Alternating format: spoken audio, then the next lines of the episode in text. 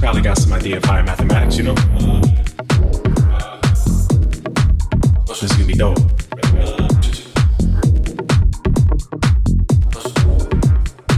I was like, let's go grab dinner. You know, we can keep it basic, we can keep it light. We'll go have some ice cream, we'll talk about the dual wave particle nature of light, you know.